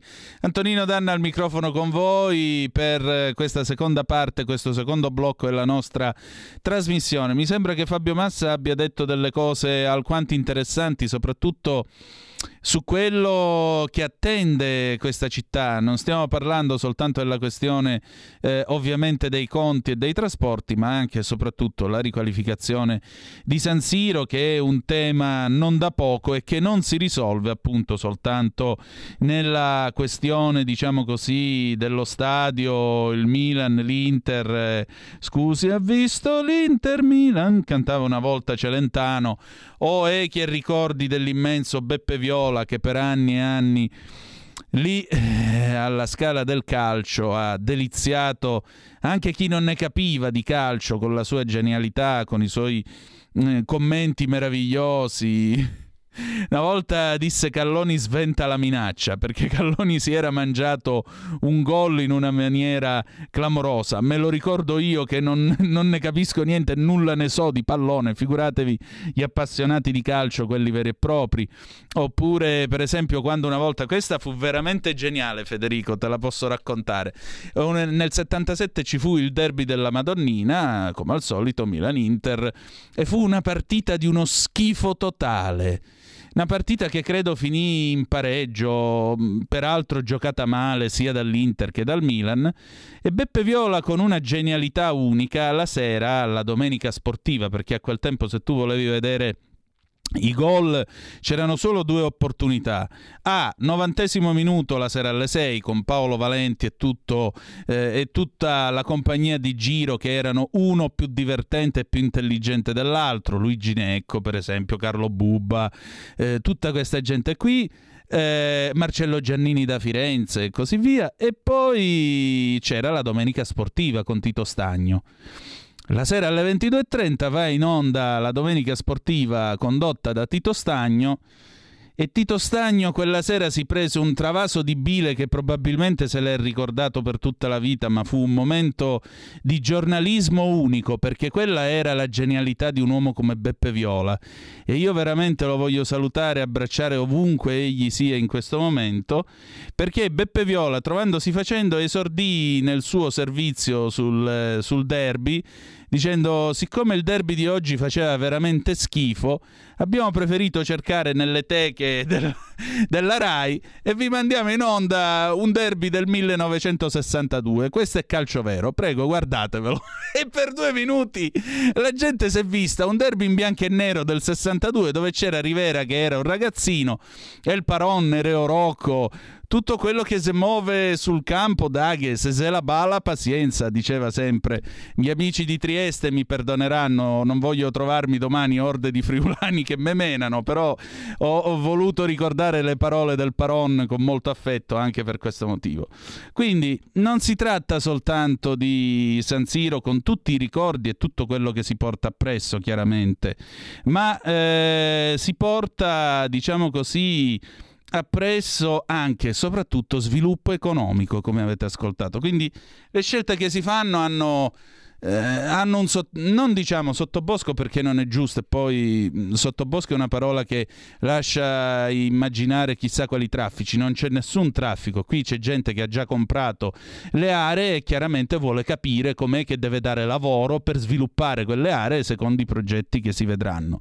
Anche questo è un tema molto interessante che secondo me il nostro Fabio Massa ha eh, ben messo a fuoco e poi c'è tutto il tema delle partecipate perché chiaramente il comune di Milano come le grandi città italiane eh, ha le sue aziende ad esempio eh, quella delle, dell'energia elettrica la EM che ora non mi ricordo come forse Iren si chiama non vorrei, non vorrei sbagliarmi non vorrei dire delle fesserie però vi ripeto i comuni hanno le partecipate almeno alcuni comuni in Italia hanno le partecipate anche qui si tratta di gestirle in maniera manageriale per poter dare un profitto. Poi siamo sempre là e vedete qui entriamo in quel discorso che si fa sempre quando si parla delle industrie dello Stato. Noi abbiamo avuto le partecipazioni statali in questo paese, io mi commuovo solo al pensiero, e l'idea di fondo non era sbagliata, cioè l'idea era che lo Stato entrava anche egli in parte nel mercato, in origine l'IRI doveva funzionare da sanatorio delle aziende private che non ce la facevano, siccome erano aziende importanti, tipo le banche per esempio, o l'Alfa Romeo. L'Alfa Romeo venne assorbita nel 1933 dall'IRI proprio per questo motivo. Cioè l'idea era se c'era qualche azienda privata che era in difficoltà, l'IRI cosa doveva fare? Prenderle, eh, curarle, rimetterle a posto, restituirle ai proprietari e quindi riavviarle sul mercato libero. Poi l'idea si è evoluta e si è applicata soprattutto in maniera, in quantità industriale, verrebbe da dire, nella Prima Repubblica, quindi nel dopoguerra. Nacque il Ministero delle Partecipazioni Statali e lo Stato non faceva più soltanto il discorso di dire vabbè, tu sei l'IRI, sana questa azienda, restituiscila ai proprietari. Ma lo Stato diceva, senti, sei l'IRI, benissimo, questa azienda te la prendi tu e la gestiamo noi che siamo lo Stato. Il fatto è che l'IRI, tra le sue aziende, a un certo punto fabbricava sia l'alfetta che le caramelle, perché l'Alemagna, molti di voi se lo ricorderanno, l'Alemagna divenne proprietà del, dell'IRI e quindi lo Stato faceva sia i panettoni che le automobili. Ora, il punto qual è? Il punto è che le aziende, le aziende pubbliche, non sempre sono aziende votate a fare profitto. Beh, se tu hai una fabbrica che fa le automobili, sì, il tuo obiettivo è fare il profitto, questo è poco ma sicuro. E se trovi il manager giusto, capace, preparato, che non ha troppe influenze e interferenze da parte della politica, sicuramente quello porta i conti in attivo e l'azienda funziona. Ce ne sono altre che appunto per la loro natura, lui faceva l'esempio appunto del servizio nazionale, così come le aziende di trasporto pubblico locale, e quelle chiaramente devono accettare il fatto di servire dei territori dove il servizio non è così redditizio, perché è chiaro che il Freccia Rossa che in questo momento sta correndo tra Milano e Roma e viceversa, è ovvio che tra la classe standard e la classe tutta tempestata di diamanti che ora non mi ricordo com'è che si chiama, eh, che sono solo 8 posti e ogni biglietto costa 200 euro, e beh, è grazie che un treno che rende alle ferrovie dello Stato come a Italo, che è compagnia privata. Siamo tutti d'accordo. Ma secondo voi quanto può rendere invece alle ferrovie dello Stato tenere un servizio tra Milano e Crotone, per esempio? Un intercity notte che viaggi tra Milano e Crotone Oppure tra Milano, Crotone e Reggio Calabria servendo tutti i paesi della Ionica, Ardore, Bovalino, eh, Roccella Ionica, tutti questi paesi così. Quanto può costare, quanto, quanto vantaggio economico può pigliare? Per un'azienda privata niente. Niente. Un'azienda statale lo deve fare perché? Perché sono cittadini italiani e hanno diritto a spostarsi pure loro. Mi pare logico. È tutto qui il punto ed è un punto delicato per cui bisogna anche stare attenti quando si fa il discorso privatizziamo. Sì, privatizziamo. E poi come privatizziamo? Privatizziamo svendendo, privatizziamo dicendo lo Stato esce fuori, però poi se c'è qualche problema apre il portafoglio e paga. Come dobbiamo privatizzare? Perché in Italia si sono fatte anche cosine di questo genere. È tutta questione di avere un'idea di industria, un'idea di dove si vuole andare e di come si vuole usare l'industria, in questo caso dello Stato, per arrivare a determinati obiettivi. Alcune saranno naturali terre in perdita, altre saranno redditizie, altre ancora saranno nucleate. Certo, cerchiamo di tenerci quelle che funzionano perché Un'impresa statale che fa utili è un vantaggio per tutti, non soltanto per chi se ne serve, ma anche per le casse dello Stato, già che ci siamo. O no? Voi come la vedete? 0266203529 se volete essere dei nostri al telefono oppure 346 642 7756 se volete intervenire attraverso la zappa. Eh, io mi sto, sto, scivolando in avanti, sappiatelo. Chi c'è? C'è qualcuno al telefono? Pronto? Chi è là che mi vuole salvare? Ciao Antonino, sono Mauro di Reggio. Uela! Vai prima Vede, che caschi. L'Iren non è, non è su Milano l'Iren. Eh. L'Iren nasce a Reggio Emilia, Parma, poi è andata a Genova e adesso è anche a Torino. Bellissimo. Era la vecchia azienda consorziale gas acqua di Reggio Emilia. Ah, buono a sapersi, grazie alla correzione, hai visto? Eh, poi ti volevo dire Dimmi. per le partecipate, io nell'80 sì la, lavoravo per un'azienda di Reggio Emilia nel settore commerciale, l'ha presi proprio per, eh, così al volo perché mi capitò e poi ci sono rimasto per un sacco di tempo. Mm. Era un'azienda che distribuiva hi-fi, hi-fi car, no? E posso fare anche il nome perché non c'è più adesso, era l'Autosony che aveva la Zendar come antenne e io lavoravo per la nuova azienda, la Clarital che importava le Clarion sì. e allora erano contingentate essendo giapponesi. Me le ricordo. Posso dire che viaggiando, andando con i rappresentanti in giro, mi sono fatto tutta l'Italia, ti posso dire che io ho visto le partecipate statali, per me eh, le posso considerare come un ragno che fa la tela, no? E intorno a quella tela lì ci si sviluppa di tutto, alberghi, ristoranti, negozi, tutto. cioè era, era veramente un, un polo che si allargava e poi gestiva anche il privato, quello che c'era, alberghi, eh, riunioni, tutto quello che può essere. Per cui portandoci via eh, nel 92 le partecipate ha desertificato il sud, perché Bagnoli se la sono presa, poi sono andati via e l'hanno lasciata come adesso. Sì, perdonami un attimo su Bagnoli. Su Bagnoli io vorrei aggiungere una cosa a quello che tu stai giustamente dicendo. Vorrei ricordare a chi ci ascolta che a Bagnoli l'Ital Sider aveva esatto. rinnovato tutto il treno di lavorazione, cioè quella era un'acciaieria che era stata rifatta nuova, eh. con gli standard migliori. Sapete che fine ha fatto? Eh, smontata e portata a Singapore. Prego. sono andati via. Ecco, vai, vai, continua. No, poi dopo ti posso dire che ho visto tantissimo. Eh, io ricordo che avevo, questo è stato dopo perché poi ho cambiato, sono andato a fare incavuare per un'azienda di mobili, tipo, cioè che, di, di, per, che, costruiva camere da letto.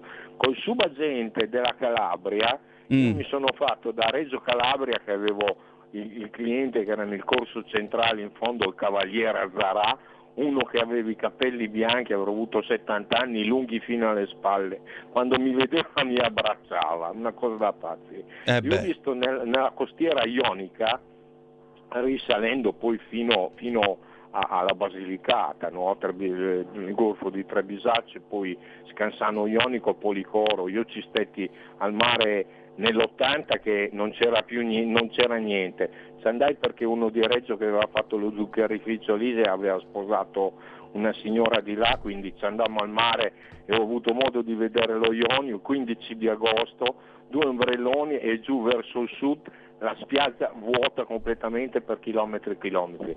Comunque ti volevo dire solo questo, che noi con le partecipate siamo stati la quarta potenza industriale del mondo e male male se lo siamo stati, non è, non è dovuto di certo a quelle. Ciao.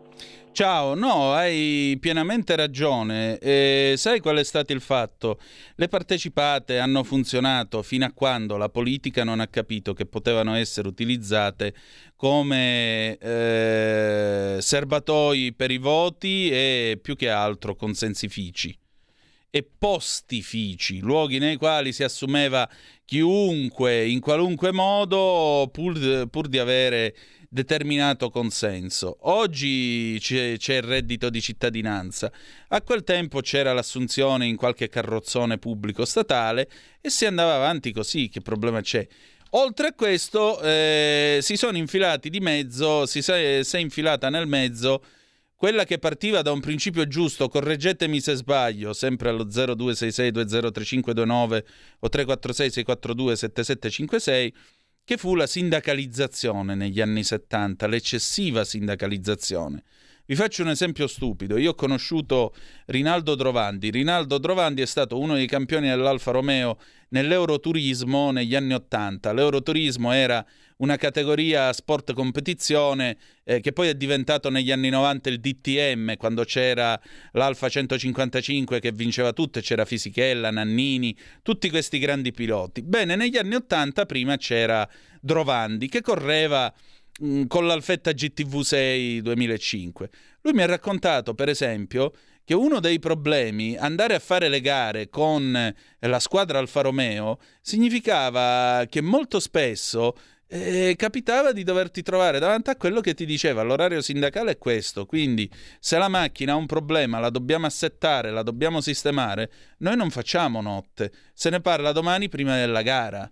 Cioè, gli altri team privati facevano anche tutta la nottata a prepararsi, quello che vuoi tu arrivavi lì e trovavi quello che ti faceva un discorso così e gli altri che invece ti dicevano vabbè aspetta un attimo che rivoltiamo la tuta da gara così non si vedono i segni Alfa Romeo e stanotte lavoriamo noi e sistemiamo la macchina per la gara. Poi quell'anno lui vinse lo stesso, l'Alfa Romeo fu campione nell'84 dell'Euroturismo con l'Alfetta appunto GTV6 2005 però il punto è che tu non puoi addirittura andare a fare una competizione sportiva con quello che ti dice e eh, vabbè ma io ho i miei sacrosanti diritti sindacali e quindi stanotte la macchina non la prepariamo. Ma voi immaginate la Mercedes Hamilton che si sente rispondere una cosa del genere la sera prima la notte prima di, una, di un campionato di Formula 1 quello che cosa fa?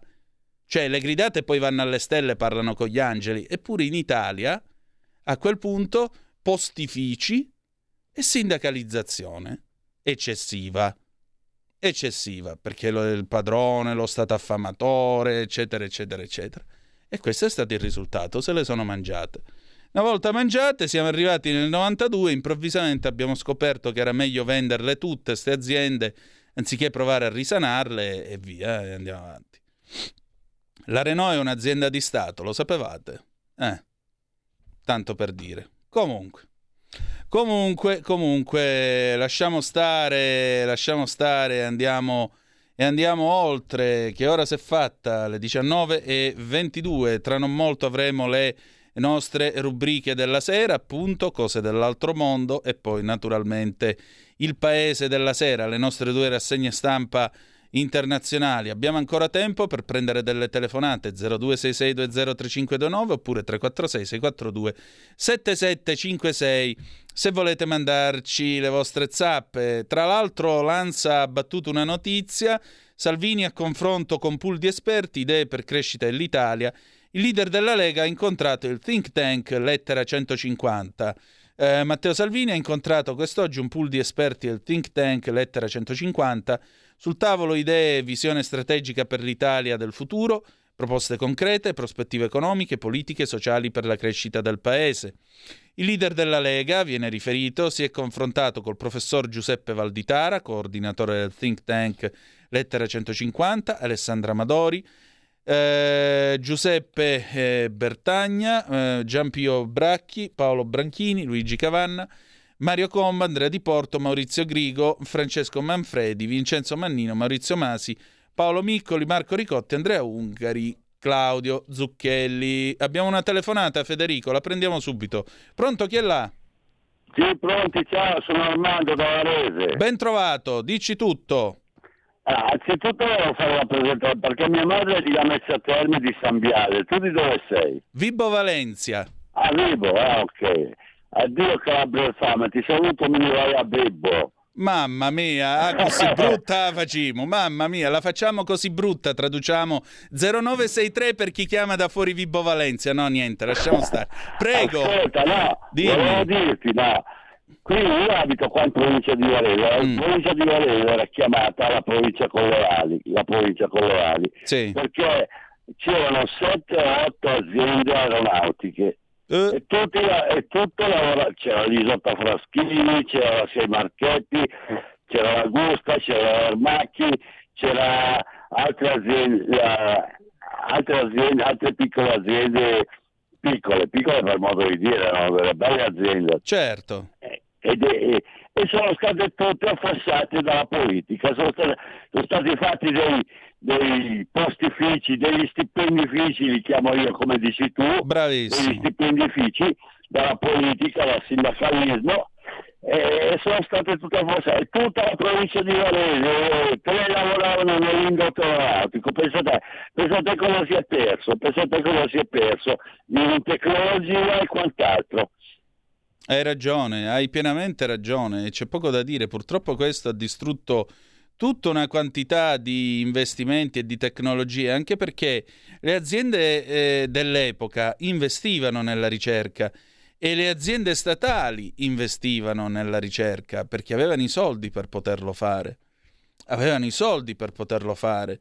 L'Eni di Enrico Mattei, quello che tanti critici con la puzzetta sotto al naso chiamavano Stato nello Stato, e domani sera poi ne parliamo anche con Carlo Cambi che è stato a trovare eh, Rosi Mattei, la nipote dell'ingegner Mattei. Ci devo andare pure io in pellegrinaggio a Matelica dall'ingegner Mattei.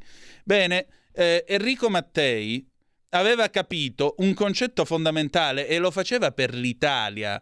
Perché non è che Leni era lo Stato nello Stato perché Enrico Mattei faceva il cavolo che gli pareva.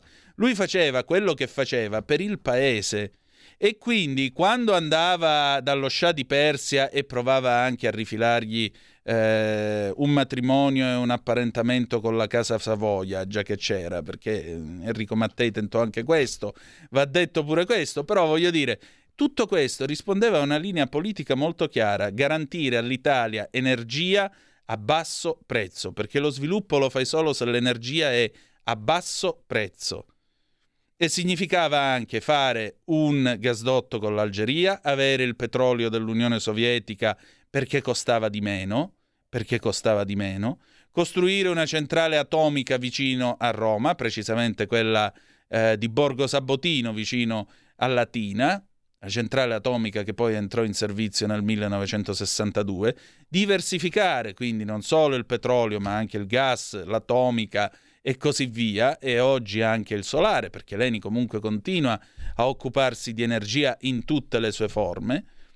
E solo così tu sei uno Stato che ha anche in questo la possibilità di camminare sulle sue gambe e di avere una sua dimensione. E di avere una sua dimensione, che significa anche avere una politica estera. Politica estera. Per questo io insisto, scusate, lo so che sembro un disco rotto e magari vi dà anche fastidio, però io lo ripeto perché la storia eh, la storia è maestra di vita. Noi non abbiamo più una politica araba. Poco da dire, poco da dire. Cioè, negli anni Ottanta gli appalti con Mubarak li prendeva l'Italia. Perché? Perché Craxi era l'uomo che aveva una sua politica araba personale messa al servizio del paese, e così Andreotti. E Leni lavorava regolarmente in Egitto e costruiva raffinerie, costruiva impianti e tante aziende italiane lavoravano nel, nell'Africa settentrionale, portavano lavoro, portavano know-how e portavano benessere a questo paese e portavano lavoro e know-how anche nei paesi dove lavoravano. Perché c'è anche questo fatto. Mattei, per esempio, negli anni 60 fu quello che stravolse le regole dell'estrazione del petrolio. Prima il discorso era 75% i profitti a noi americani, inglesi e compagnia bella, il 25% ve lo lasciamo per mancia e per elemosina. Arrivò Mattei e disse no, no, facciamo 50 e 50 e ve li formiamo noi i tecnici. Mica facciamo come il Congo belga che quando se ne sono andati i belgi, l'unico ingegnere che è rimasto era di colore ed era l'unico che avevano formato. L'unico. Vi rendete conto? Quindi, questo si chiama colonialismo, secondo voi si chiama neocolonialismo? Secondo me è fare una politica africana, oltre che araba. Perché la cosa più scandalosa e più schifosa è che l'Africa è un continente ricchissimo nella miseria più nera. Quindi anziché fare i discorsi accogliamo, accogliamo, accogliamo, perché non ci occupiamo veramente dell'Africa? Perché non, non riusciamo a costruire benessere in Africa, che è benessere per loro e benessere per noi? Cioè il capitalismo non è un male se porta benessere, perché libera tanta gente dalla povertà e dalla schiavitù della povertà. Non è molto difficile da, da, da capire. Se no continueremo a fare pietismi, tre palle e un soldo. Voi che ne dite?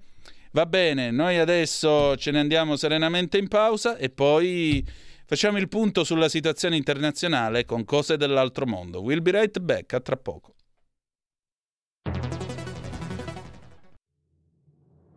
Abbiamo deciso nuove assunzioni e tutele legali per le forze dell'ordine. Abbiamo destinato 27 milioni al fondo per l'autismo. Sono le risposte concrete ai problemi degli italiani. Scrivi il codice D43 nella dichiarazione dei redditi. Dona il 2 per 1000 alla Lega. Non ti costa nulla, ma per noi vale molto. Il tuo sostegno vale 2 per 1000. Messaggio autogestito Lega per Salvini Premier. Stai ascoltando Radio Libertà. la tua voce libera, senza filtri né censura. La tua radio.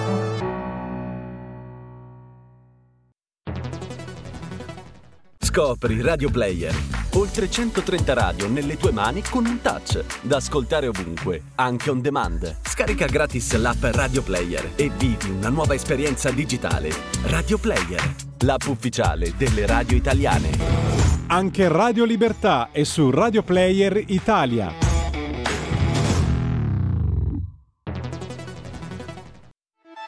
Stai ascoltando Radio Libertà, la tua voce libera, senza filtri né censure, la tua radio. E rieccoci, siete di nuovo sulle magiche, magiche, magiche onde di Radio Libertà. Questo è sempre Zoom, il drive time in mezzo ai fatti. Antonino Danna al microfono con voi. Prima di eh, partire con cose dell'altro mondo, facciamo una carrambata perché è arrivata adesso una zappa mandataci dal nostro Paolo Formentini, che come sapete, oltre a essere valente vicepresidente della Commissione Affari Esteri della Camera, è anche eh, co-conduttore di questa trasmissione al venerdì.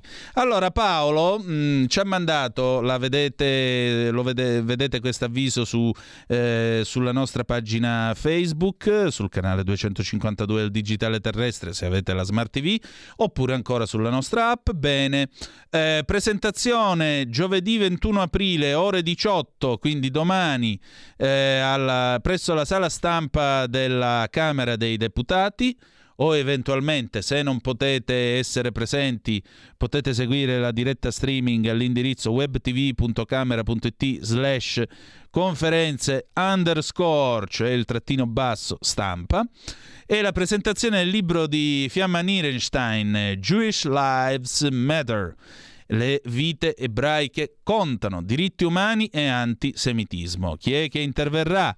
Oltre all'autrice, chiaramente, la bravissima Fiamma Nierenstein, ci sarà Paolo Formentini, che eh, non ha bisogno di presentazioni, vi ho già detto che è appunto il nostro co-conduttore del venerdì per la sua bellissima rubrica Diplomaticamente, ma eh, vi ricordo anche che è appunto Valente, vicepresidente della Commissione Affari Esteri alla Camera, componente della delegazione dell'Assemblea parlamentare della Nato, poi ci sarà l'ambasciatore Giulio Terzi di Sant'Agata, l'editorialista e scrittrice scrittore Gianni Vernetti, il professor no, chi è? No, Andrea Orsini, parlamentare, membro del protocollo di collaborazione Camera dei Deputati Knesset e poi Emilio Carelli, parlamentare, membro del protocollo di collaborazione della Camera dei Deputati e la Knesset che è il Parlamento di eh, Gerusalemme, anzi Tel Aviv. Va bene, chiudiamo questa eh, parentesi e adesso, ladies and gentlemen, cose dell'altro mondo. Cose dell'altro mondo, la rassegna stampa estera di Zoom. E allora apriamo la nostra rassegna stampa estera con la BBC. Qual è la situazione al momento in quel dell'Ucraina? Decine di civili stanno lasciando Mariupol dopo che l'Ucraina ha raggiunto un accordo preliminare con la Russia per un corridoio umanitario. Questo eh, avviene mentre nel frattempo è spirato il termine che era stato lanciato come ultimatum dai russi agli ultimi eh, uomini asserragliati nell'acciaieria Azovstal eh, perché si arrendessero. Mm, eh, inoltre, diciamo così, un comandante dei Marines, appunto nella, nell'acciaieria Azovstal, ha dichiarato che i suoi uomini hanno soltanto ancora poche ore di vita. Poi sarà la fine, come i 300 alle Termopili. Questa è forse la versione moderna delle Termopili. In un video inviato alla BBC e ad altri media, il sindaco di Mariupol, Sergei Volina, dice che le truppe non si arrenderanno. Eh, nel frattempo la Russia sta provando a prendere la eh, zona del Donbass eh, con una nuova offensiva, ma eh, gli 007 britannici dicono che le forze ucraine sono riuscite a respingere alcuni attacchi. Infine le Nazioni Unite riferiscono che oltre 5 milioni di ucraini hanno lasciato il paese dall'inizio dell'invasione russia. Già che ci siamo, in Inghilterra è tempo di polemiche perché eh, è, si è appreso che i giocatori russi e, e bielorussi eh, a quanto pare saranno bannati, cacciati dal campionato di quest'anno di Wimbledon, dal torneo di Wimbledon gli organizzatori hanno adesso pubblicamente confermato questa decisione dicendo che il loro scopo è limitare l'influenza globale della Russia attraverso qualsiasi possibile mezzo. Eh, L'ATP, che eh, naturalmente rappresenta e gestisce i tornei maschili, ha definito che questa mossa è eh, scorretta e discriminatoria. Anche il Cremlino naturalmente ha criticato questo divieto. Il numero due dei giocatori di tennis, Daniel Medvedev della Russia e eh, il numero 4 delle giocatrici femminili eh, Arina Sabalenka, bielorussa, sono i, i giocatori di più alto grado, di più alto livello a essere colpiti da questa decisione. Quindi come vedete eh, stanno, si stanno prendendo delle decisioni quantomeno mh, eh, discutibili. Eh, batte ora la BBC che alcuni civili intrappolati per settimane nella città portuale ormai completamente in rovina di Mariupol sono stati in grado di partire, ma le istituzioni dicono che eh, sono stati molti meno di quanti ci si sperava eh, fossero. Questo segue alcuni recenti fallimenti dei corridoi eh, umanitari. Il governatore del Donetsk, Pavlo Kirilenko, ha dichiarato che avevano preparato autobus per evacuare qualcosa come 6.000 donne, bambini e anziani, ma eh, senza dare dati pare che non molti di questi autobus siano partiti. Eh, le autorità locali sul loro canale Telegram hanno dichiarato che l'Ucraina ha adempiuto a tutti i suoi eh, obblighi e secondo appunto il City Council, che sarebbe appunto mh, la municipalità di Mariupol, un convoglio di autobus e ambulanze era pronto a continuare l'evacuazione. Andiamo a vedere che cosa dice l'NPR, che è la radio pubblica americana. Aggiornamenti dalla guerra in Ucraina. Un comandante ucraino fa un appello disperato chiedendo l'evacuazione di Mariupol. Le forze russe hanno appunto circondato l'Azovstal, l'acciaieria nella città ormai assediata di Mariupol, con i soldati ucraini e i civili che sono intrappolati all'interno. I combattenti ucraini hanno rifiutato di arrendersi. Poi abbiamo appunto la notizia del Wimbledon ban, quindi i giocatori russi e bielorussi non potranno partecipare al torneo a giugno. C'è stato un pesante bombardamento in quel di Kharkiv. Gli americani ritengono che questo sia il preludio per tutta una serie di attacchi molto più pesanti e molto più ampi eh, sul fronte. Un bombardamento eh, naturalmente a Kharkiv che in particolare ha spinto eh, la municipalità a invitare i residenti a chiudersi nei rifugi. Mm, inoltre la notizia del del giorno è che eh, gli ucraini, diciamo così, una notizia di alleggerimento, una curiosità, gli ucraini si sono me- stanno in coda anche per ore per comprare i francobolli commemorativi dell'isola dei serpenti, quando appunto alcune navi russe, tra cui l'incrociatore Moskva che è stato affondato di recente, avevano intimato la resa alla guarnigione della, dell'isola dei serpenti e la risposta è stata andate a farvi fottere. Passiamo adesso alla Deutsche Welle che eh, come sapete è tedesca. Eh, L'Ucraina informa che è stato raggiunto l'accordo per evacuare migliaia di civili da Mariupol. Eh, questo è un accordo preliminare che permette appunto ai civili di lasciare la città ormai assediata. Dopodiché eh, L'Ucraina annuncia anche di essere riuscita a sventare due attacchi da parte russa eh, per cercare di conquistare il radar al suolo due cittadine nella regione di Luhansk. Kiev informa di aver raggiunto appunto l'accordo per il corridoio umanitario a Mariupol. Il ministro degli esteri tedesco, Annalena Baerbock, dice che la Germania non ha reso, eh, non ha reso pubblica l'entità delle consegne delle armi, quindi in realtà non si sa che tipi di armi o meglio non sappiamo del tutto che tipi di armi i tedeschi abbiano rifilato agli ucraini. Eh, L'Ucraina naturalmente sarà al centro dell'incontro dei ministri delle finanze del G20, inclusa anche la rappresentativa russa. Andiamo a vedere la, mm, la TAS, la TAS, eh, la TAS, eh, eh, eh.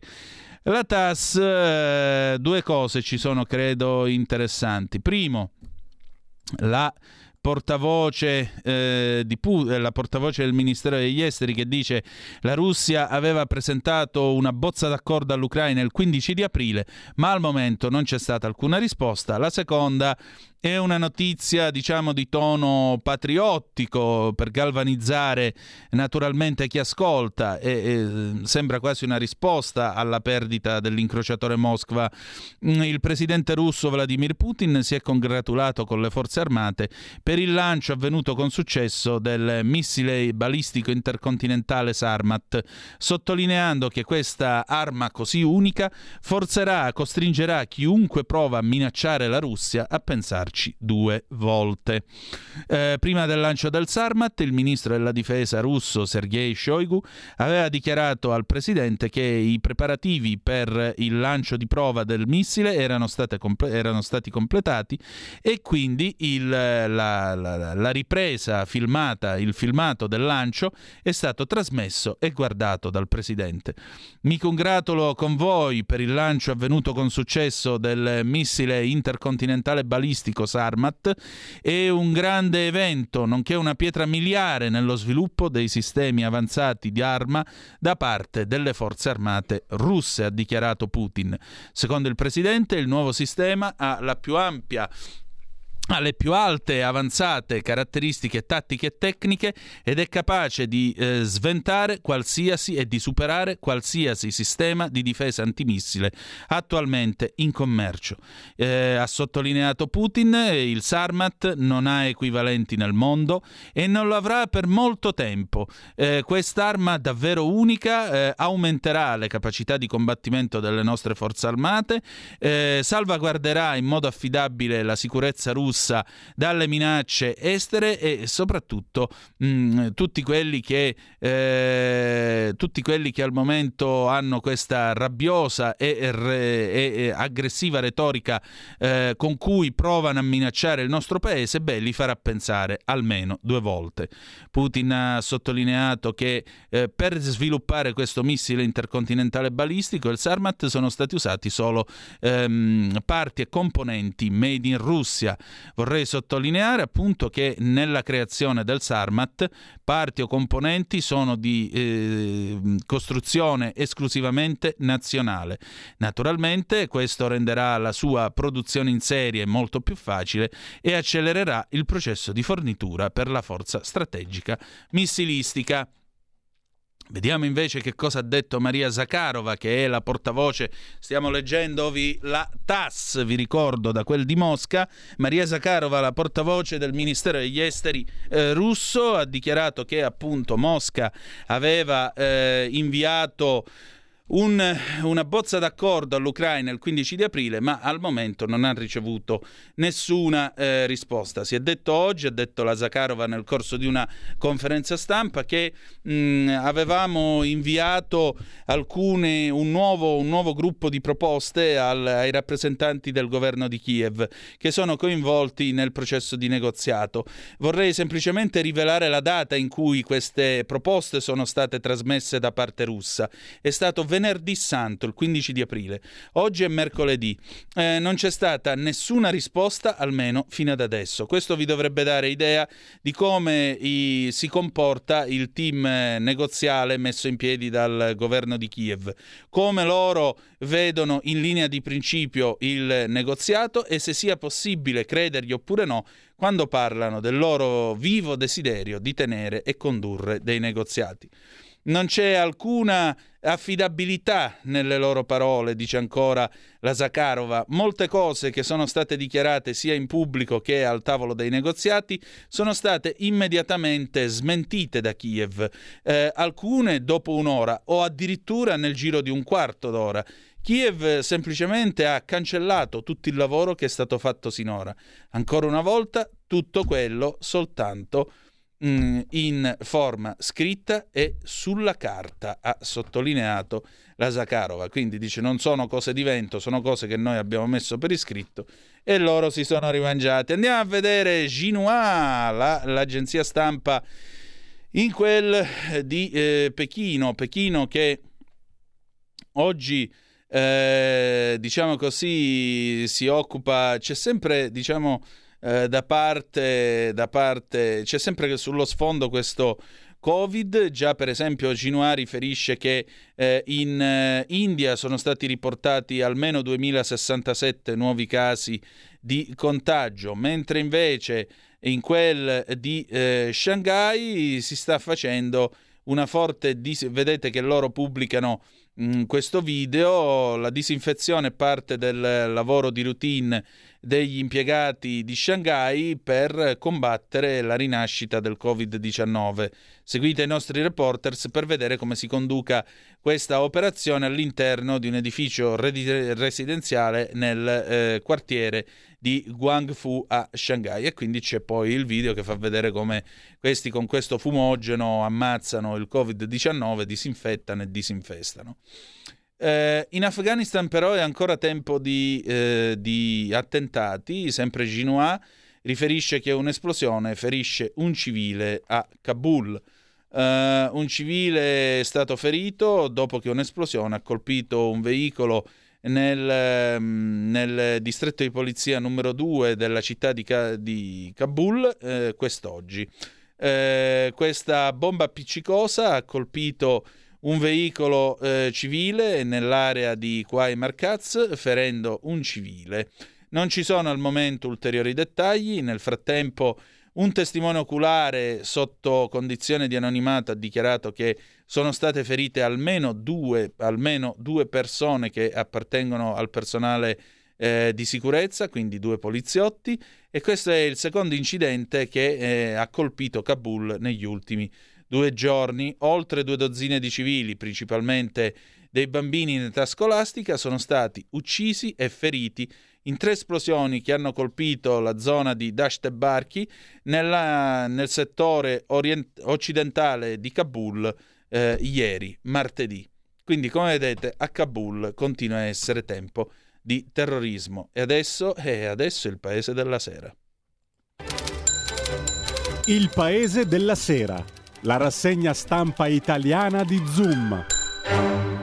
E allora, Paese della Sera, andiamo a vedere l'ANSA, che cosa ci riferisce questa sera, quello che poi ascolterete al TG dopo le 20 e che domani Giulio Cainarca vi farà trovare e vi sottolineerà e vi narrerà con la sua consueta precisione e puntualità alle 7.30 in rassegna stampa.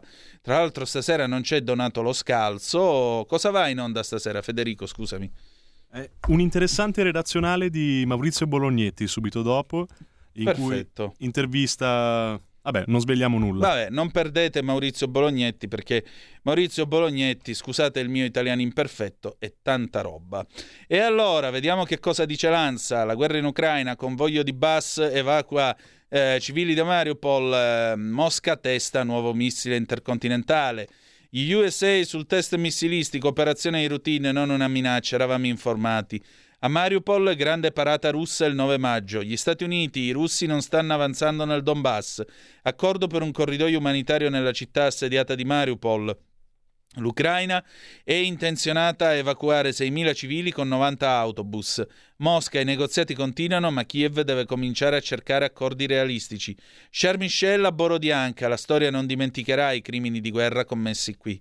Poi abbiamo dalla morgue, la morgue fosse, ve lo dico in dialetto, fosse l'obitorio. Ecco, sarebbe l'obitorio, la morgue. Dall'obitorio di Bucia, la verità sul massacro. Poi Stati Uniti, Unione Europea, Ucraina lasciano l'incontro al G20 quando parla la Russia e sai che paura che si sono messi. Eh, no di Wimbledon ai tennisti russi e bielorussi, ATP ingiusto. Poi l'amore sotto le bombe, 22.000 nozze durante la guerra. Ecco, è una buona risposta all'odio, come abbiamo detto all'inizio di questa trasmissione. Charles Michel a Kiev da Zelensky, vogliamo la vittoria dell'Ucraina. Eh, ve lo ricordate Tony Capuozzo quando è stato intervistato in trasmissione qui da noi? Sì, cosa aveva detto? Dice volete la pace o volete il condizionatore? Tony Capozzo aveva detto non è la pace che vogliono, ma la vittoria. Eccolo qua. Vogliamo la vittoria dell'Ucraina, lo dichiara il presidente del Consiglio europeo nella capitale. Il premier ucraino, l'UE blocchi il petrolio russo o le misure saranno varie, saranno vane. Eh, Johnny Depp, mai picchiato una donna in vita mia, l'attore al processo per diffamazione contro l'ex moglie. Amber, eh, meteo da giovedì piogge, allerta gialla in Sardegna, temporali anche sul nord, in miglioramento la domenica. La notizia dell'incontro tra Matteo Salvini e gli esperti al think tank lettera eh, 150 ve l'abbiamo data. Eh, L'ANSA informa appunto che a Mariupol le forze russe organizzeranno una grande parata militare il 9 maggio, giorno in cui Mosca celebra l'anniversario della vittoria contro i nazisti nella seconda guerra mondiale. Lo ha annunciato la vice sindaca nominata dai russi, Viktoria Kalachova, citata dalla TASS. Eh, avverrà senza alcun dubbio. La popolazione di Mariupol aspetta questo evento, ha detto ai giornalisti, parlando della parata del reggimento immortale, come viene definita dai russi. Andiamo a vedere l'Aggi, nell'agenzia Italia diretta da Mario Secchi. La Russia ha testato un nuovo missile intercontinentale, appunto il Sarmat, come sappiamo già dalla TAS, che supera ogni difesa. Putin non ha simili nel mondo, farà riflettere chi ci minaccia. Quest'arma davvero unica rafforzerà il potenziale di combattimento delle nostre forze armate. Ancora, il petrolio sarà inserito nel sesto pacchetto di sanzioni, lo ha dichiarato Ivo Schmidt della Direzione Energia della Commissione europea, intervenendo in audizione alla Commissione Affari Esteri al Parlamento europeo. Mattarella, coesione politica nell'Unione per la difesa comune. Le regole del dibattito televisivo tra Macron e Le Pen, eh, il confronto durerà due ore e mezza, i due candidati discuteranno di potere d'acquisto, crisi internazionale, politica estera, poi modelli sociali, ecologia, competitività, giovani, sicurezza interna. Ecco, in alternativa più tardi su Rai 2 c'è una pezza di Lundini che per quanto mi riguarda è il programma più intelligente che ci sia alla televisione italiana ora come ora. Uh, andiamo a vedere la DN Kronos. Russia, Putin testa missile intercontinentale, farà riflettere chi ci minaccia, l'abbiamo già detto. Il Sarmat è in grado di colpire l'Europa e gli Stati Uniti. Il Pentagono non riteniamo il test una minaccia. Mariupol scaduto nuovo ultimatum della Russia. Russia, Finlandia e Svezia nella Nato conoscono le conseguenze. Quindi qui siamo ormai al linguaggio paramafioso, veramente. Guerra ucraina per l'elite del Cremlino, errore catastrofico della Russia. Mm, Russia testa poi il nuovo missile intercontinentale, c'è il video, ma alla radio non ve lo faremo certo vedere. Uh, Michel, vogliamo la vittoria di Kiev, eccolo qua, guardatelo in tutto il suo splendore. Il, uh, come potremmo dire, il... Uh, lo scarso tricotico Michel con i suoi occhialetti rotondi, la barbetta, la cravattina, il presidente del Consiglio europeo useremo tutti gli strumenti che abbiamo a disposizione perché vogliamo la vittoria di Kiev. Eh, Ucraina, Russia consegnata a Kiev la bozza del documento dei negoziati. USA, nessun avanzamento significativo della Russia nel Donbass, militare ucraino, Abbiamo dati che i russi stanno preparando un attacco nucleare preventivo. Zelensky, vogliamo il sesto pacchetto panz- sanzioni UE con il petrolio. Covid, oggi in Italia 99.848 contagi, 205 morti. Questo è il bollettino del 20 aprile. Eh, possiamo chiudere il computer, tornare in studio. Mi si vede ancora perché io ormai sono completamente scivolato in avanti qua sulla sedia. Eh, giuro, domani mi rimetto i jeans, ve lo prometto. E vabbè che non è che vi perdete qualcosa, voglio dire, tutta sta bellezza non sono stato mai, però ho sentito dire che c'è un gruppo, un gruppo, diciamo, di sostenitrici. Io, come direbbe qualcuno prima di me, non sono bello ma piaccio. Ecco qua. E allora, eh, poco da dire, mm, mi verrebbe ancora una volta con Cronkite dirvi That's the way it is, April 20th, 2022. Così è che va il mondo, oggi 20 aprile del 2022, anno del Signore, ma ahimè stasera eh, c'è, poco, c'è poco da commemorare, molto poco. E la cosa più drammatica, e in questo io sono d'accordo con chi qualche giorno fa ci ha mandato una zappa durante la trasmissione, uno di voi, ora non mi ricordo chi sia stato, però ha detto una cosa che io condivido. È strano che nessuno a Occidente parli di negoziato, nessuno. E il fatto che uno come Charles Michel, che rappresenta un'entità evanescente come l'Europa, parli, noi vogliamo la completa vittoria di Kiev, e questo non è un buon segnale. Poi, tra l'altro, oggi pomeriggio Israele aveva dichiarato di essere pronta ad accogliere un eventuale eh, colloquio Zelensky-Putin sul suo territorio ed eventualmente a mediare. Ora, anziché fare il guerrafondaio, caro Charles Michel, hm, caro ologramma, perché politicamente parlando l'Europa è un ologramma e lo ha dimostrato, mi spiace dirlo, ma è così. Eh, siccome lì c'è l'unica democrazia del Medio Oriente, io preferirei davvero che fosse Israele a ospitare un colloquio del genere e non Ankara. E non Ankara. Visto che noi non siamo stati capaci di ospitare un colloquio del genere, visto che tu vai lì e fai la dichiarazione guerrafondaia. E allora sì, ha ragione Tony Capuozzo quando dice guardate che Draghi non ha detto eh, volete la pace o il condizionatore, ma volete la vittoria o il condizionatore. E se volete la vittoria, però sappiate che questa sarà una guerra che durerà, non è una guerra che finirà per Natale come si disse nel 14. Quattro anni è durata. A questo punto mia nonna avrebbe detto: Facite un segno da croce, fasciate un cozzo e cominciate. Fatevi il segno della croce, abbassate il collo e dateci dentro. A noi lo diceva per dire studiate, ma mi sa che tra poco ce lo dovremo dire per la corrente razionata, i gradi meno a casa, tutte queste soluzioni come quelle che nel 1973 ci avrebbero dovuto aiutare a sfangarla contro l'OPEC. Vabbè, la canzone d'amore è Drupi, Paese del 1978, che era la sigla di un programma voluto da Amintore Fanfani, anzi suggerito da Amintore Fanfani, per farci risparmiare la benzina la domenica pomeriggio, cioè Domenica In. Ecco da che cosa nacque Domenica In. E che dire di più? È la sigla appunto di- dell'ultima edizione di Domenica In che fu condotta da Corrado, Drupi, Paese 1978.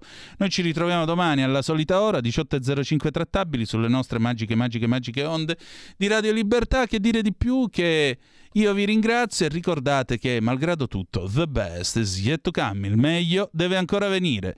Vi ha parlato Antonino Danna. Buonasera.